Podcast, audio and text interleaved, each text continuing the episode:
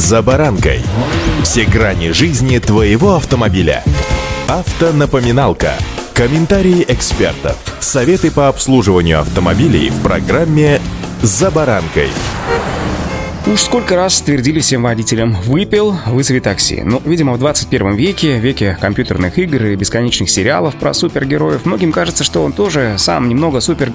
Ну, сами понимаете кто. Слушайте внимательно, супергерой в кавычках. Правительственная комиссия по законам проектной деятельности рассмотрела проект поправок в Уголовный кодекс. Предложено усилить наказание для водителей-рецидивистов, регулярно садящихся за руль в нетрезвом виде. Человека, которого больше двух раз поймают пьяным за рулем, будут судить намного строже. С вами Забаранка Александр Карп Карпов. Здравствуйте. Автомобильные факты.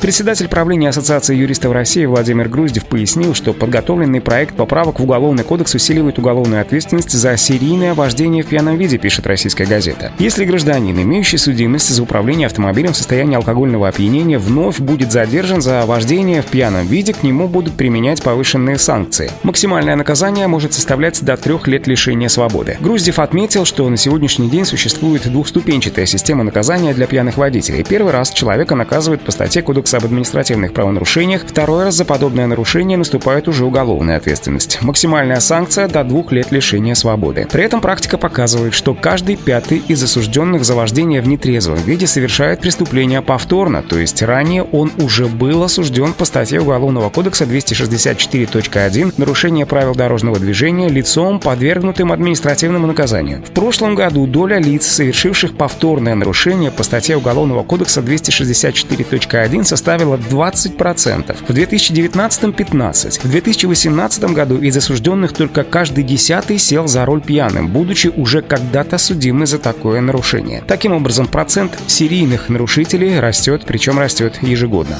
Автомобильные факты.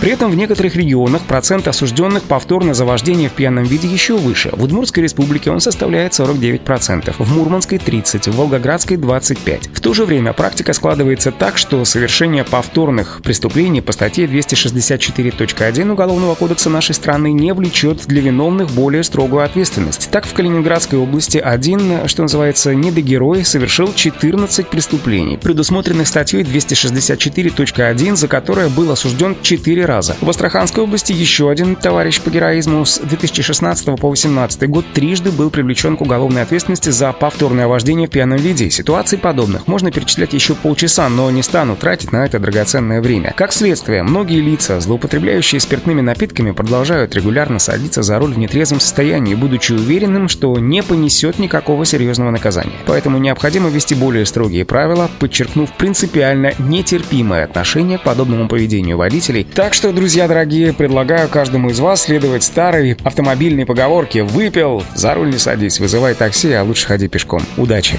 «За баранкой»